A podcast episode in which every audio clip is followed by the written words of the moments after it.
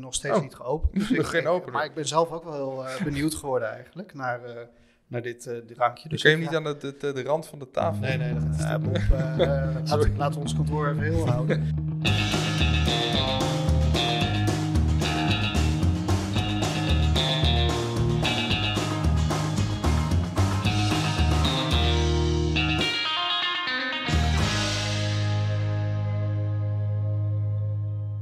Welkom bij Don't Be a Penguin, de podcast over positioneren.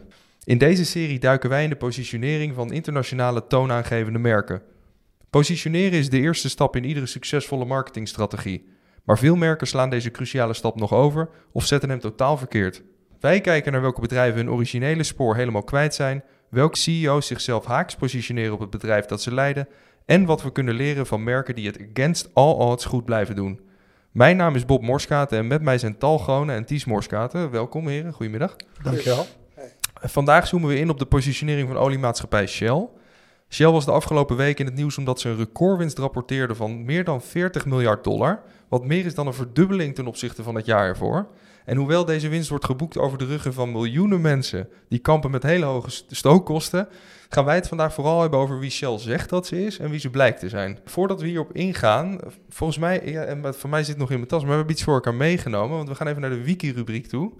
Ehm, in de wiki-rubriek, dat is, die hebben wij net in het leven geroepen, nemen wij alle drie iets voor elkaar mee. Dat is een product uit een voedings- of drankcategorie. En deze week staat helemaal in het teken van gezonde drank.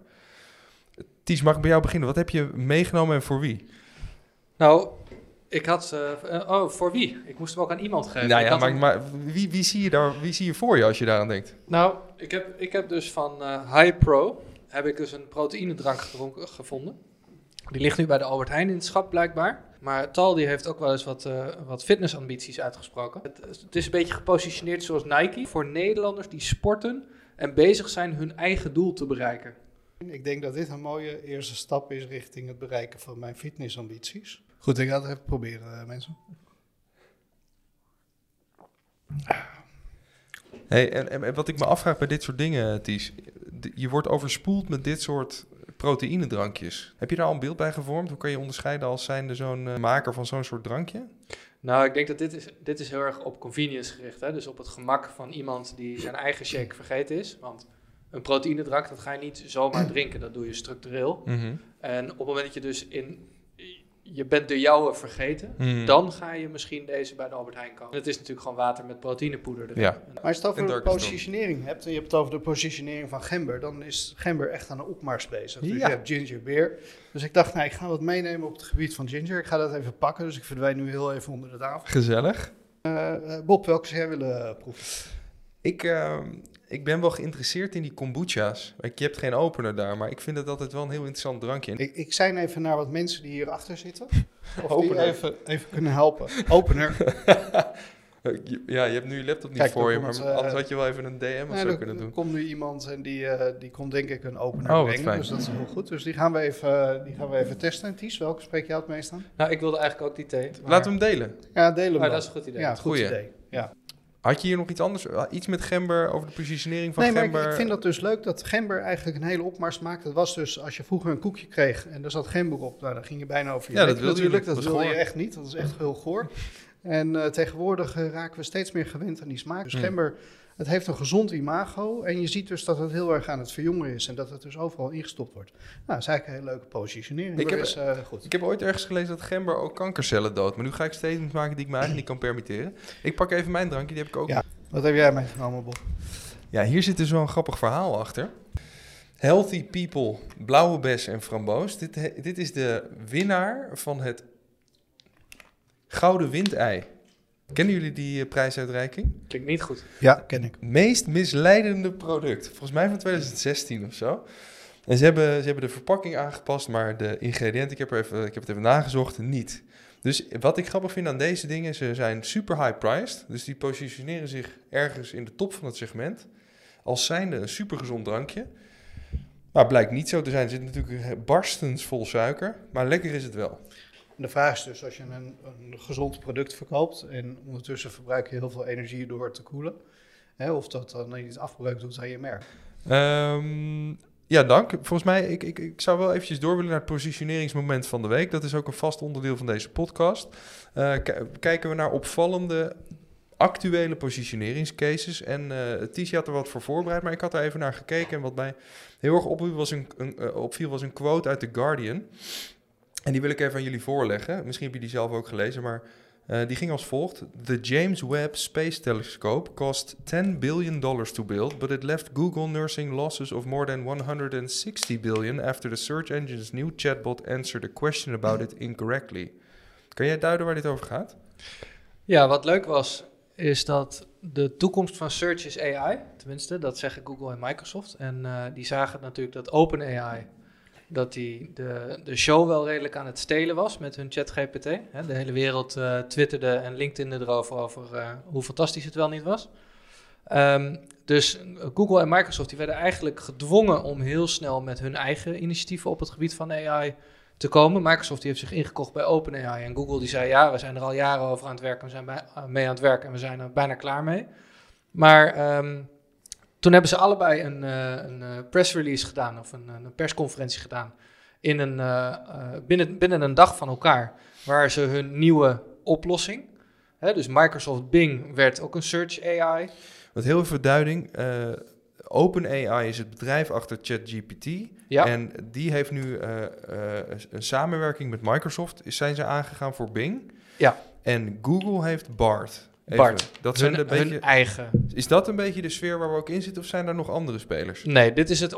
Ja, voor dit, voor dit voorbeeld wel. Dus natuurlijk zijn er andere spelers, maar Microsoft en Google die waren eigenlijk met elkaar aan het knokken voor de spotlight. Ja, okay. die wilden zich positioneren als de rondom de toekomst van search en dat is AI. En toen hebben ze allebei eigenlijk gehaast hun uh, platform gelanceerd. Hmm. Waarbij, hè, en dat is het voorbeeld waar jij naar refereert, Google die ging heel uh, mooie demo geven, waarbij uh, Bart gewoon prompt het verkeerde antwoord gaf. En uh, die, die kosten waar je naar refereert, is dat het ja. aandeel Google gelijk met 9% daalde. Gigantisch, want het bedrijf is 2000 miljard waard. Dus dat is best een flinke chunk als je dat ineens verliest op een dag. Ja, nou moet ik wel zeggen, ik zat ook een beetje naar de aandelenkoers te kijken. Het bedrijf ging al omlaag en hmm. dit, dit heeft het eigenlijk gewoon een rotschop verder gegeven. Um, waardoor eigenlijk iedereen dacht, nou oké, okay, nu gaat Microsoft het worden. Microsoft gaat het verschil maken. En uh, die hebben toen uh, hun uh, Bing Search gelanceerd. En Bing Search werd eigenlijk gewoon heel boos op zijn gebruikers. Dus, um, Wat dan? Ja, er was dus een... Nou, verschillende mensen kregen... Ties, dankjewel. Laten we het in de gaten houden. En dan nu door naar het hoofdonderwerp van deze aflevering, Shell. Ik, tal, ik heb voor jou even een fragmentje uitgezocht waar je misschien wel warm van wordt. Terecht, zou ik ook doen. Ja, dat is een goede vraag. En waarop Bing, Bing prompt zei, die is nog niet uit. En uh, ja, die gebruiker natuurlijk helemaal in de war van ja, maar het is 2023. Nee, nee, het is niet 2023. Ik ben Bing. Ik weet welke datum het is en het is 2022. Waarop die gebruiker... Wel, ik vind dat wel interessant, hè? want uh, we zijn wel eens bang voor uh, robots en dan AI en dat ze ons dan gaan aanvallen. Maar als die, die, die technologie van Microsoft nu al boos wordt, ja. dan houdt ja. mijn hart vast voor wat er nog gaat komen. Hey, en even terug naar die twee voorbeelden, Google, Microsoft. Ik, wat ik me afvraag is, ze zitten allebei in de race om de grootste te worden. Uh, en als je het dan hebt over, over positionering, nemen zij ook een ander bij een andere kant van het spectrum in, of willen ze allebei hetzelfde? Nou, Microsoft heeft natuurlijk geen, die heeft deels een eigen model ontwikkeld en die heeft heel veel datakracht met hun Azure. Maar ja, Google ontbreekt het ook niet aan, aan rekenkracht. Maar die hebben in ieder geval hun eigen AI nog ontwikkeld. Waar Microsoft eigenlijk meelift op het succes van OpenAI. Oh ja, ja.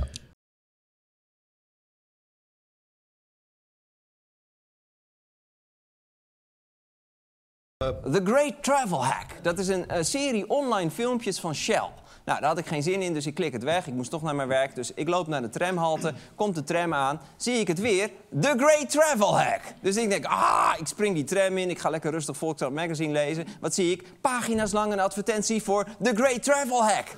Dus ik ruil het Volkskrant magazine met een man met een bril voor de NRC weer The Great Travel Hack. Ik gooi de krant weg, ik kijk uit het raam. Ah, The Great Travel Hack. Dus ik trek aan de noodrem. Ik denk, nou ga ik wel op een andere manier naar mijn werk. Kom ik aan bij het pontje. Great Travel Hack. Hele pont onder de shell. Dus ik ren terug naar huis. Ik zet de douche aan. Trek mijn overhemd uit. Wat denk je? Tattoo van The Great Travel Hack.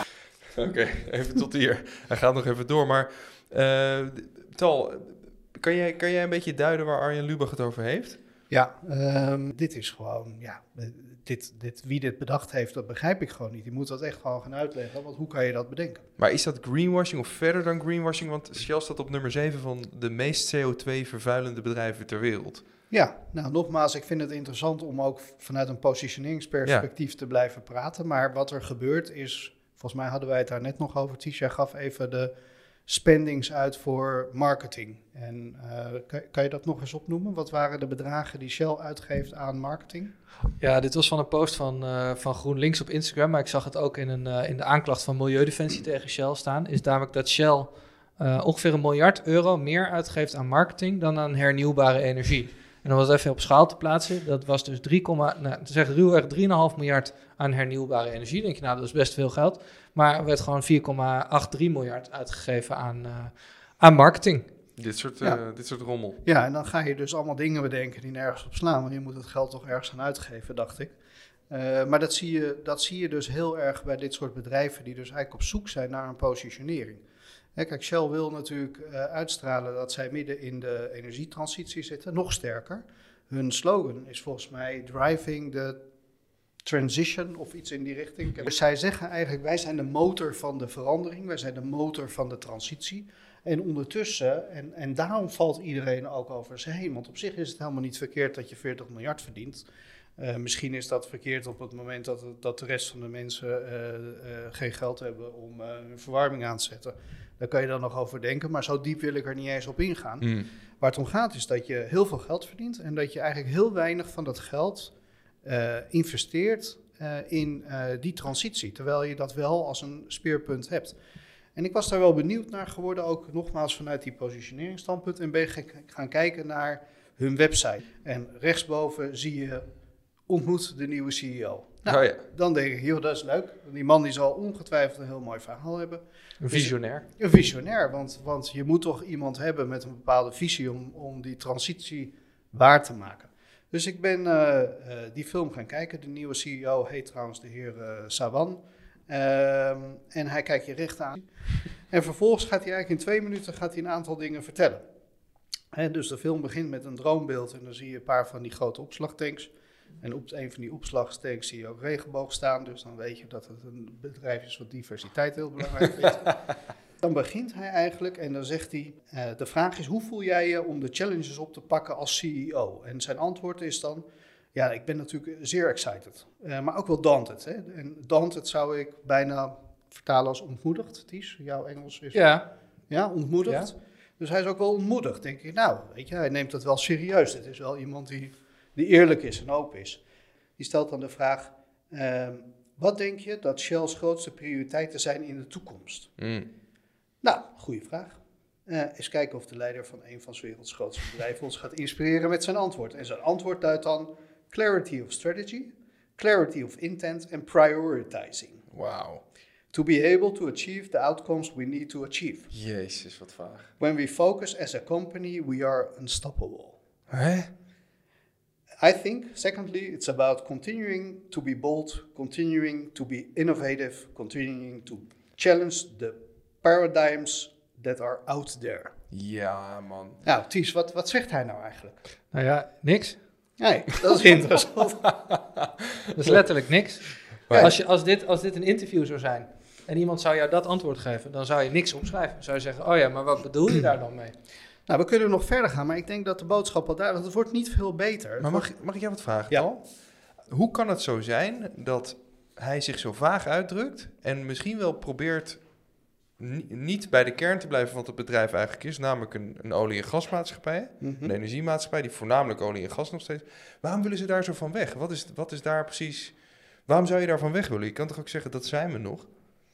Nou, dat is wel interessant dat je die vraag stelt, want, want dat maakt het dus qua positionering heel ingewikkeld. Hè? Want zij zijn een olie- en gasbedrijf, ze, ze, ze willen uh, verduurzamen. Ze willen de, de aanjager, de motor zijn van die verduurzaming. Ja, dat zeggen ze. Dat zeggen ze, maar dat doen ze dan niet.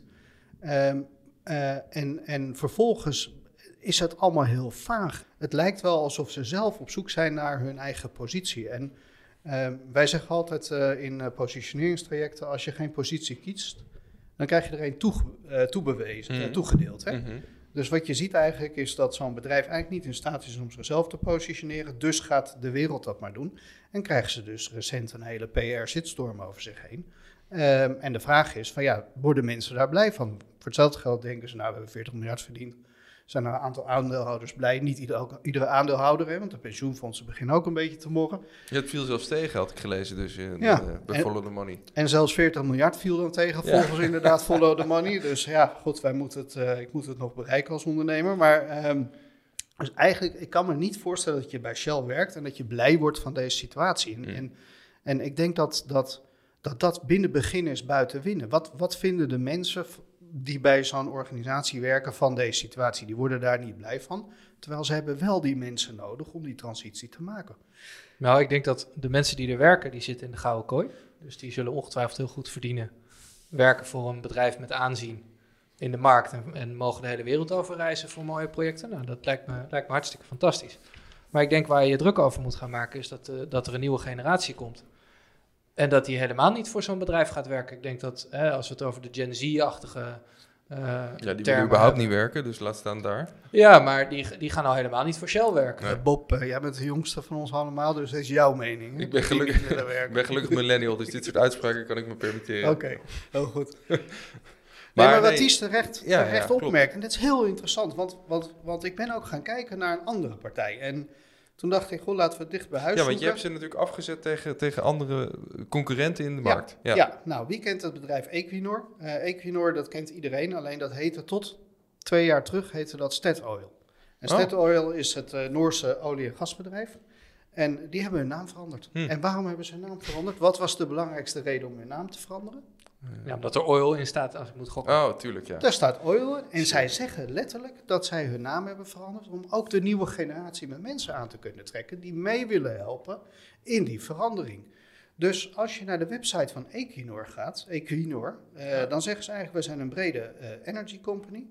Maar zij, zij zijn heel duidelijk over wat ze doen. En dat zie je in, in, in elke vorm zie je dat terug. Als je dat leest, er staat geen vaagtaal.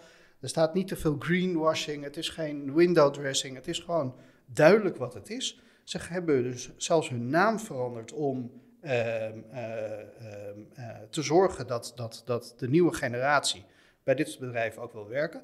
En wat heel interessant is, is dat zij gewoon keiharde uitspraken doen. Dat zij gewoon tegen 2025 of 2030, dat zij 50% van hun investeringen investeren in duurzame... Hmm energieopwekking. ja.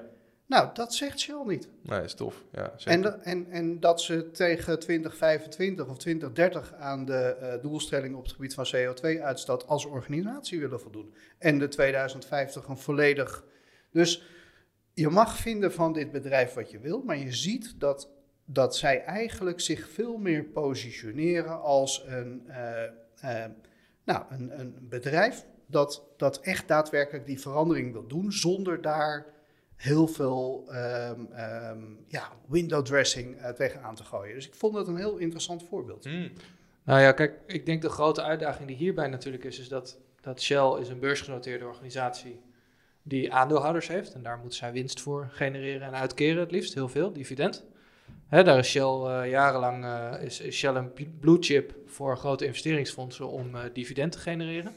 Uh, Equinor heeft eigenlijk de enige opdrachtgever en de enige stakeholder is daar de Noorse overheid. En zolang zij de, de Noorse staatskas gespekt houden, gaat het hartstikke goed.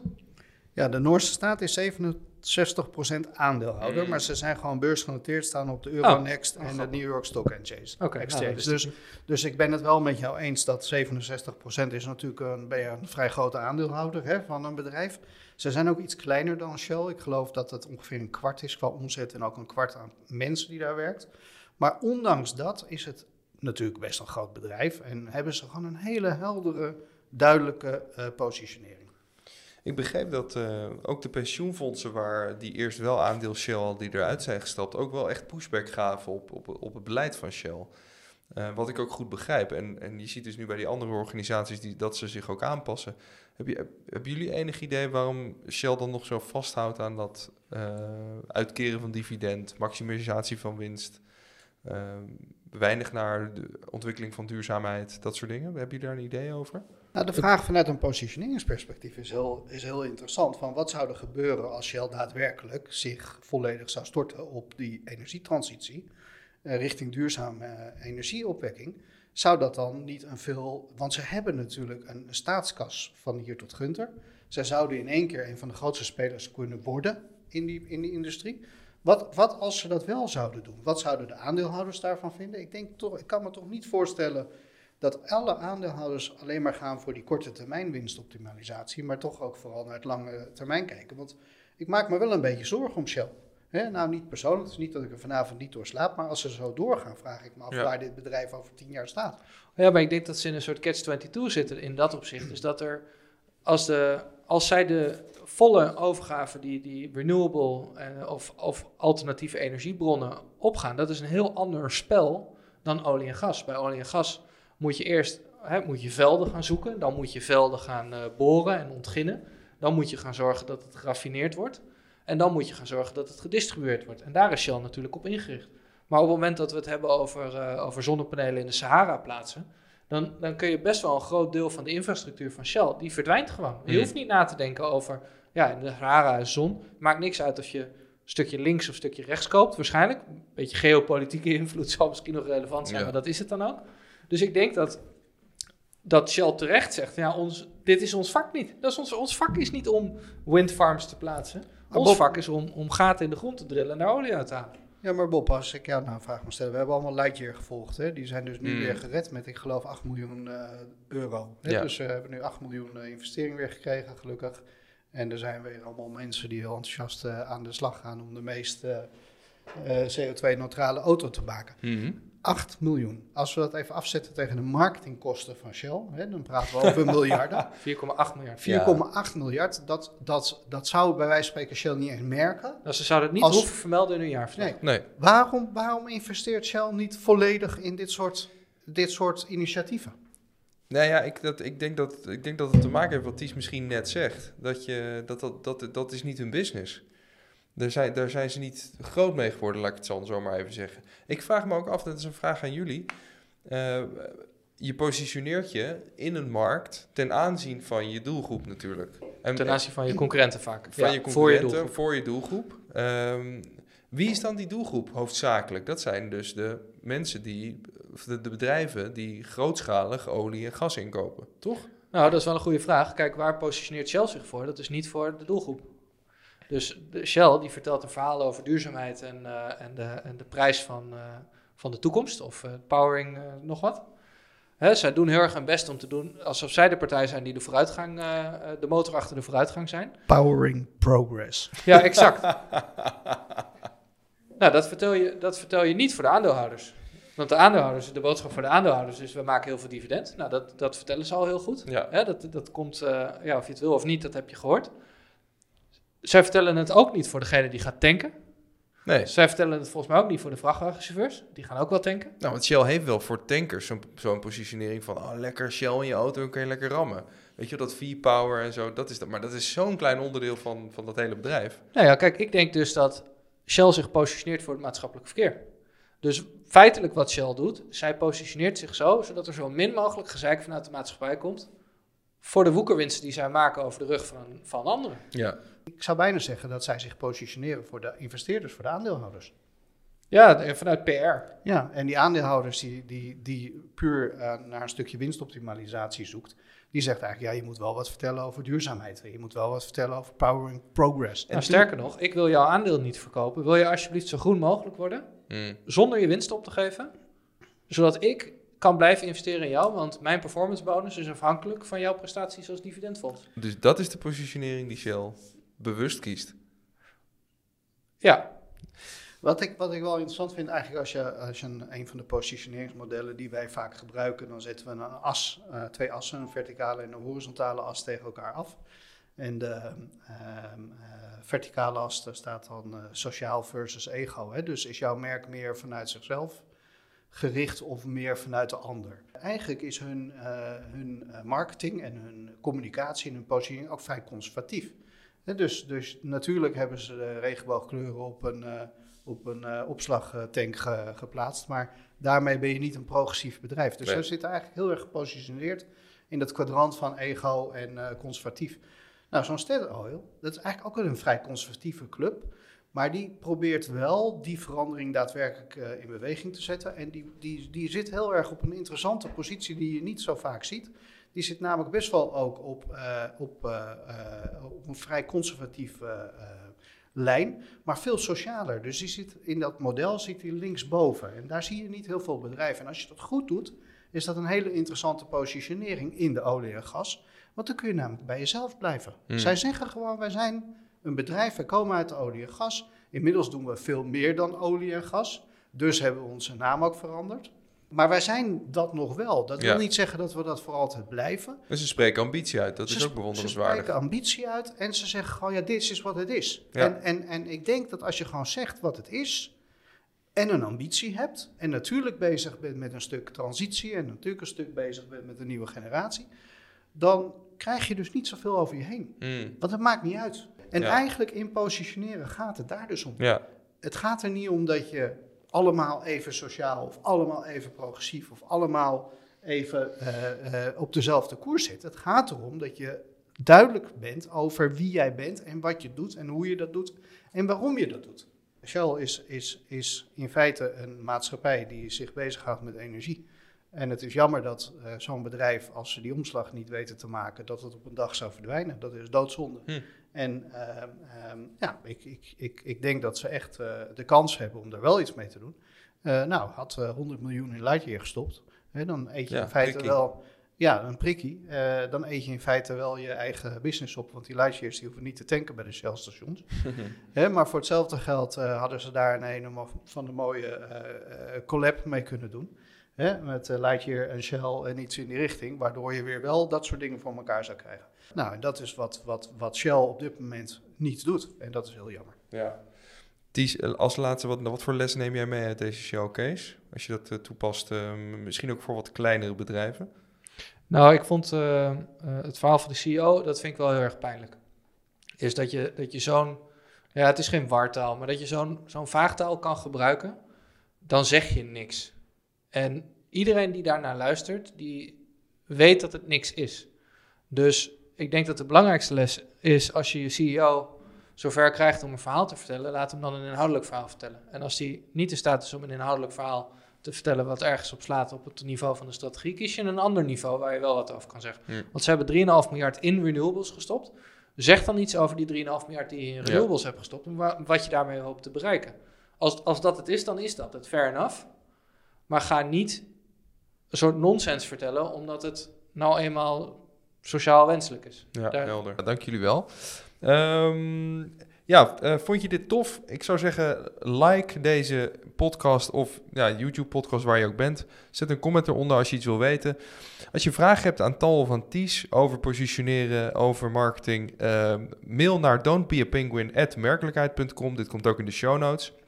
Bedankt voor jullie aandacht. Ties en Tal ook mega bedankt.